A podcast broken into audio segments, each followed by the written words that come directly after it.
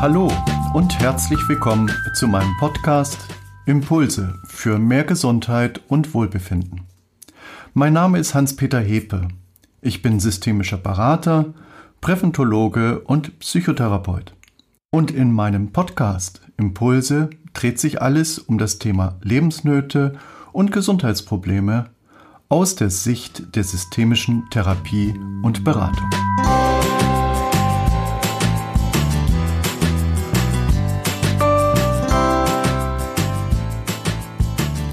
Mein Thema heute: Nervus vagus, der aufgeregte Mensch, Teil 1.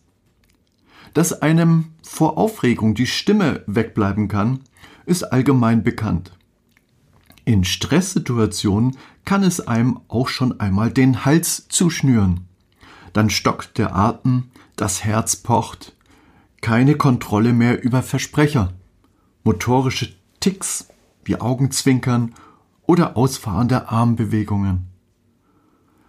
Oder fokale Ticks wie Räuspern oder Schniefen. Und die Aufregung hat wieder einmal gewonnen. Unser Wohlbefinden hängt von einem funktionierenden und anpassungsfähigen Nervensystem ab. Im Mittelpunkt unserer Anpassungsfähigkeit in Bezug auf Stress steht Nervus vagus, der 10. Hirnnerv. Er ist Teil unserer gesamten psychischen und neurologischen Matrix und für jeden Aspekt unseres Lebens von zentraler Bedeutung. Er kann für Tiefenentspannung sorgen, ebenso für Aufregung, in denen es um Leben und Tod geht. Er ist sowohl Ursache zahlloser Erkrankungen als auch Lösung. Darüber hinaus sorgt Nervus vagus für die notwendige tiefe persönliche Verbundenheit mit uns selbst und mit anderen Menschen und mit unserem Umfeld.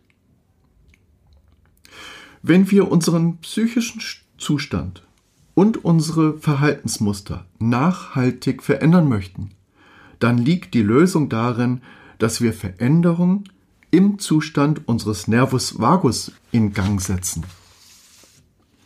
Der 10. Hirnnerv, Nervus vagus, steuert nicht nur die Arbeit unserer inneren Organe wie Lunge, Herz, Leber, Magen, Darm und vieles mehr, sondern ist auch verantwortlich für unsere emotionalen Körperempfindungen, die wiederum direkt unser Verhalten beeinflussen.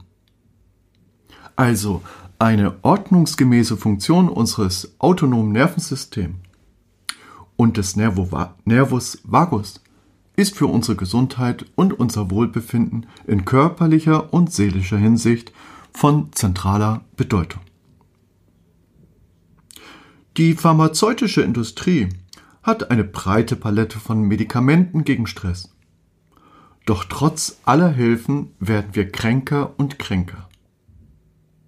Das Problem liegt darin, dass wir immer noch eine falsche Vorstellung von Stress und Stressbewältigung haben. Bevor Stephen Porges in den 80er Jahren die Polyvagal-Theorie entwickelte, wurde angenommen, dass der Nervus vagus als einzelne Nervenbahn funktioniert. Heute ist es gesichertes Wissen, dass der Vagus einen vorderen und einen hinteren Strang hat. Beide Stränge haben unterschiedliche Aufgaben. Ziel dieser Episode, Nervus vagus, der aufgeregte Mensch Teil 1, ist, die Unterschiede, ihre Folgen und die Lösungen darzustellen.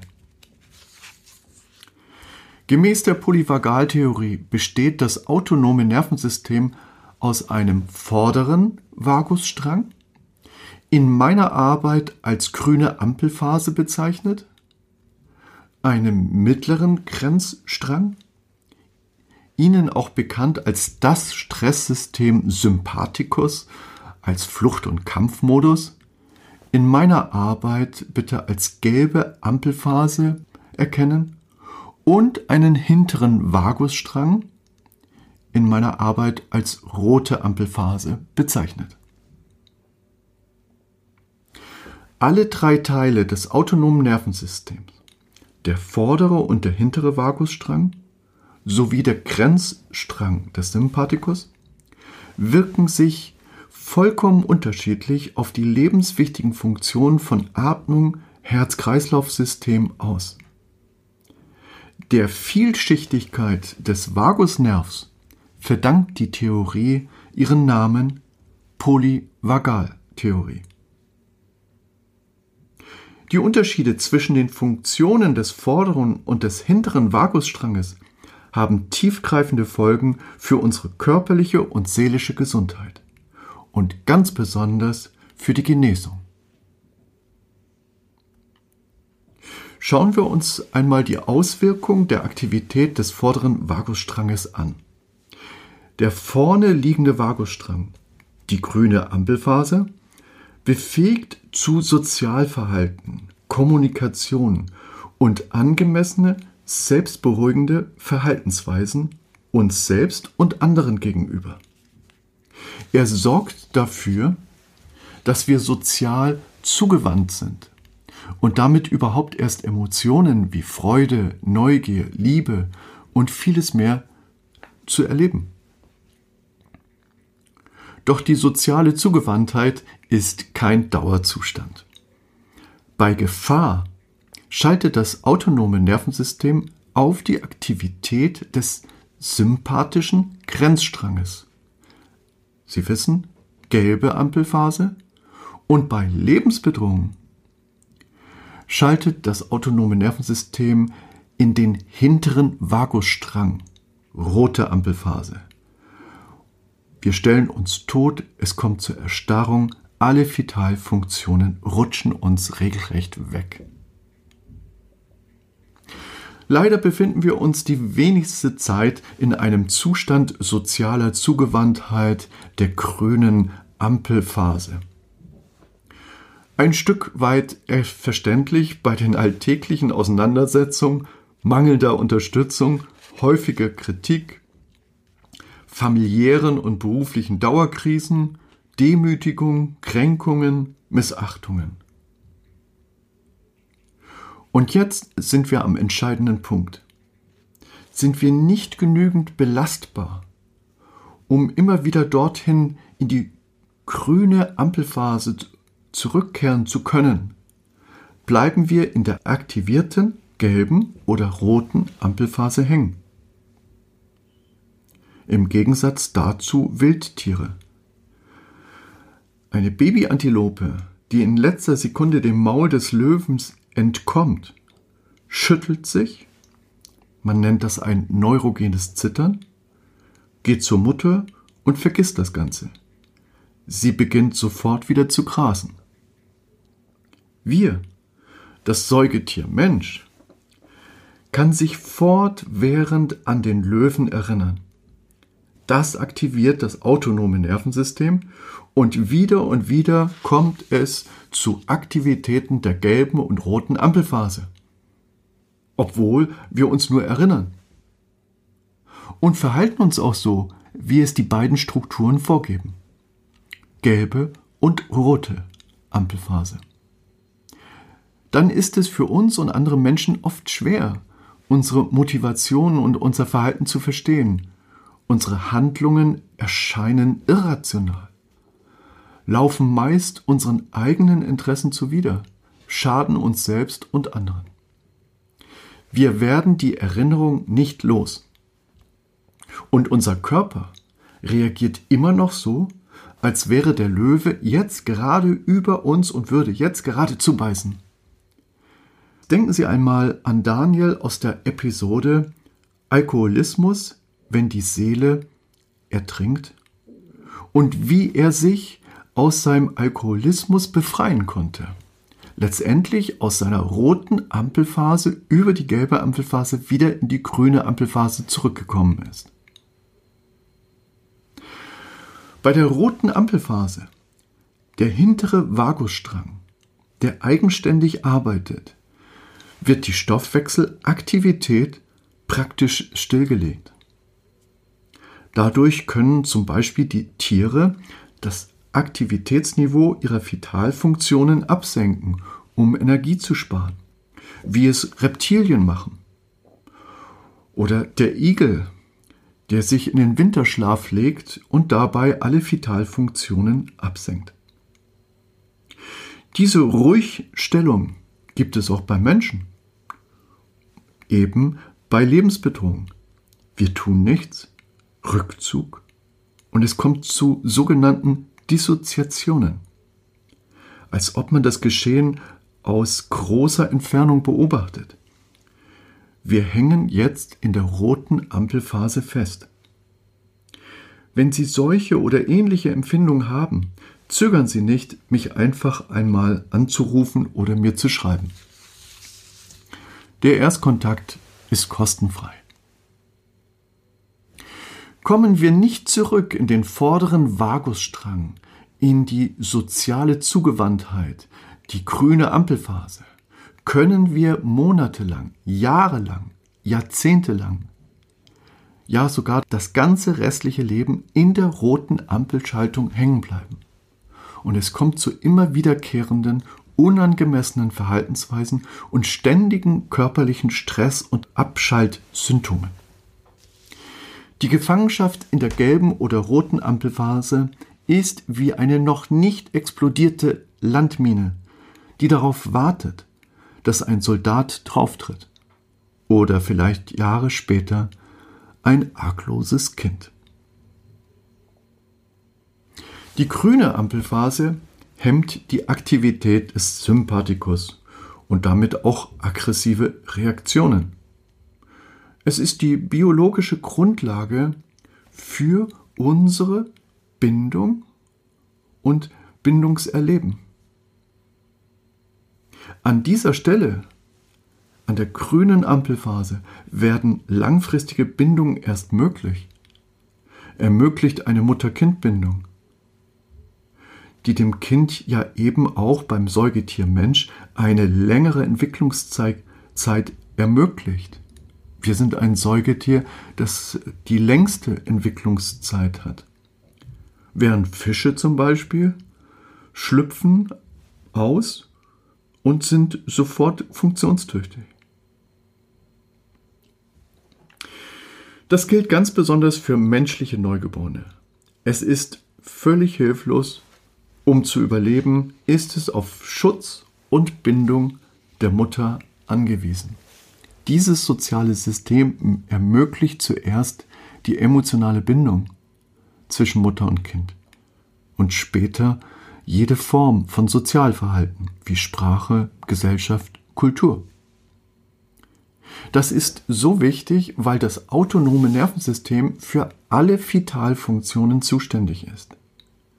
Vitalfunktionen sind alle Funktionen, die uns am Leben erhalten. Das ist der Aufgabenbereich des autonomen Nervensystems. Es kontrolliert alle unbewusst ablaufenden Prozesse im Körper wie Atmung, Verdauung, Blutdruck, Wachheitsgrad und. Das autonome Nervensystem ist das, was uns das Leben gibt. Ein gut funktionierendes autonomes Nervensystem ist also das zentrale Ding für unser Überleben. Wenn jetzt ein bestimmter Zweig des autonomen Nervensystems,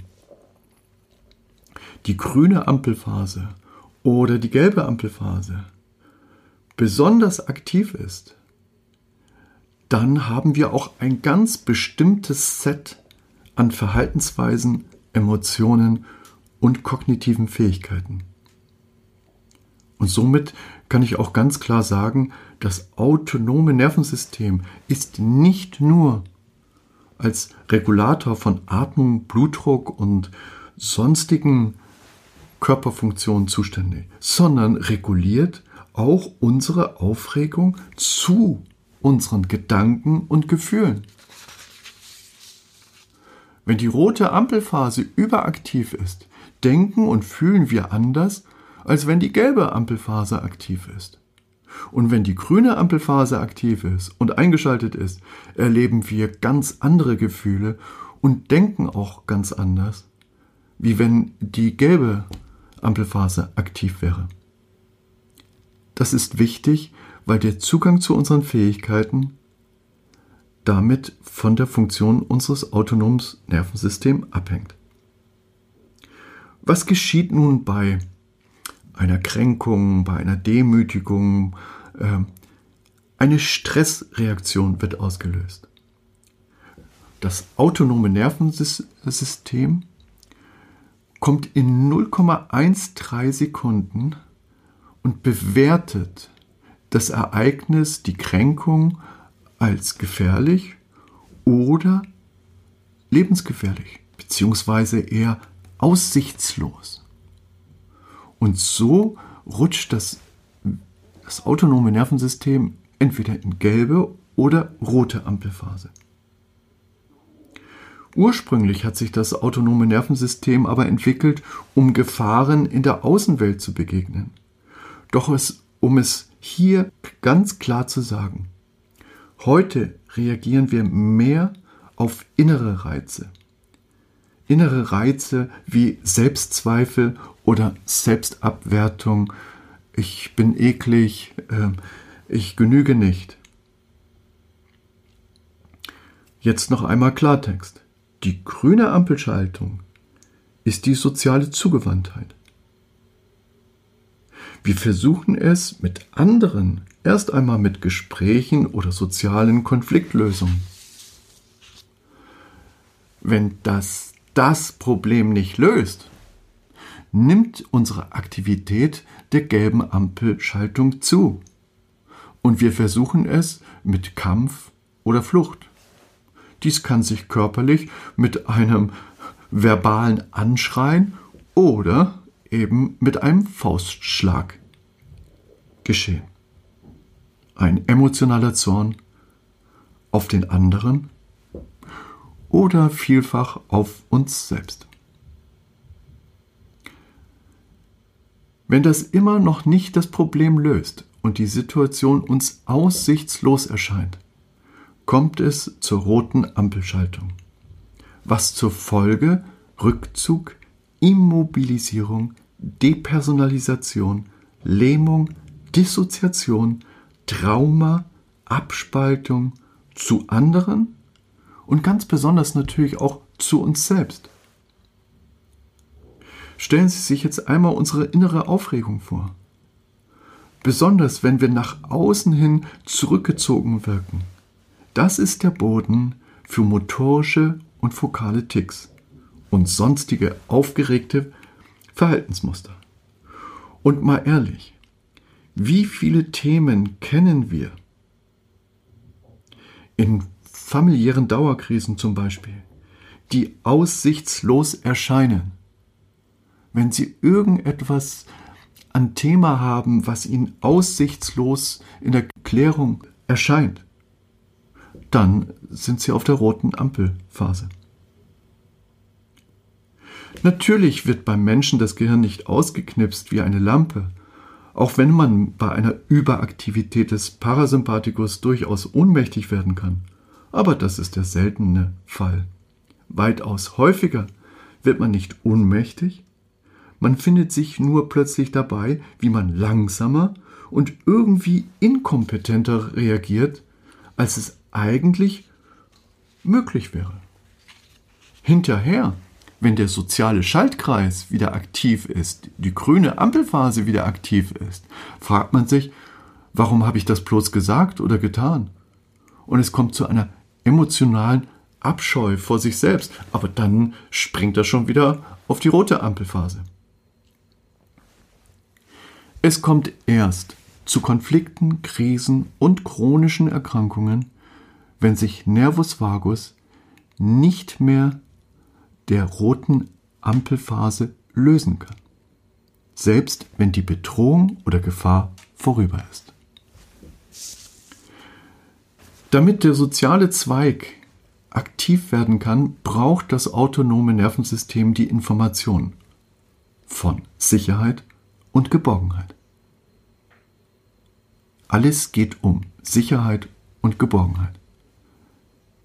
Entscheidend ist dabei die individuelle Interpretation unserer Beziehung zu uns selbst und zu anderen, die wir dann bestenfalls als sicher interpretieren.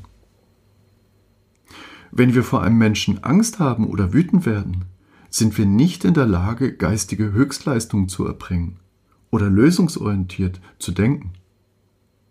Wenn Menschen sich nicht sicher fühlen, müssen sie fast alles tun, um etwas zu finden, was ihnen ein Gefühl von Sicherheit gibt. Als Ersatz werden Süchte wie das emotionale Essen, Heißhunger auf Süßes oder das Sammeln von Objekten gewählt und Beziehungsformen und Beziehungspartner gewählt, die für das eigene autonome Nervensystem gerade noch tolerant sind.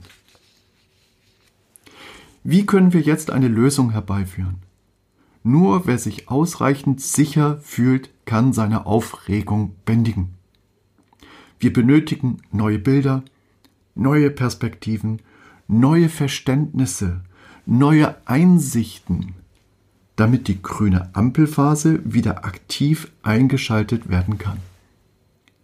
In der Episode Nervus vagus, der aufgeregte Mensch Teil 2, zeige ich Ihnen, wie wir unseren emotionalen Zorn und emotionale Abscheu erlösen können.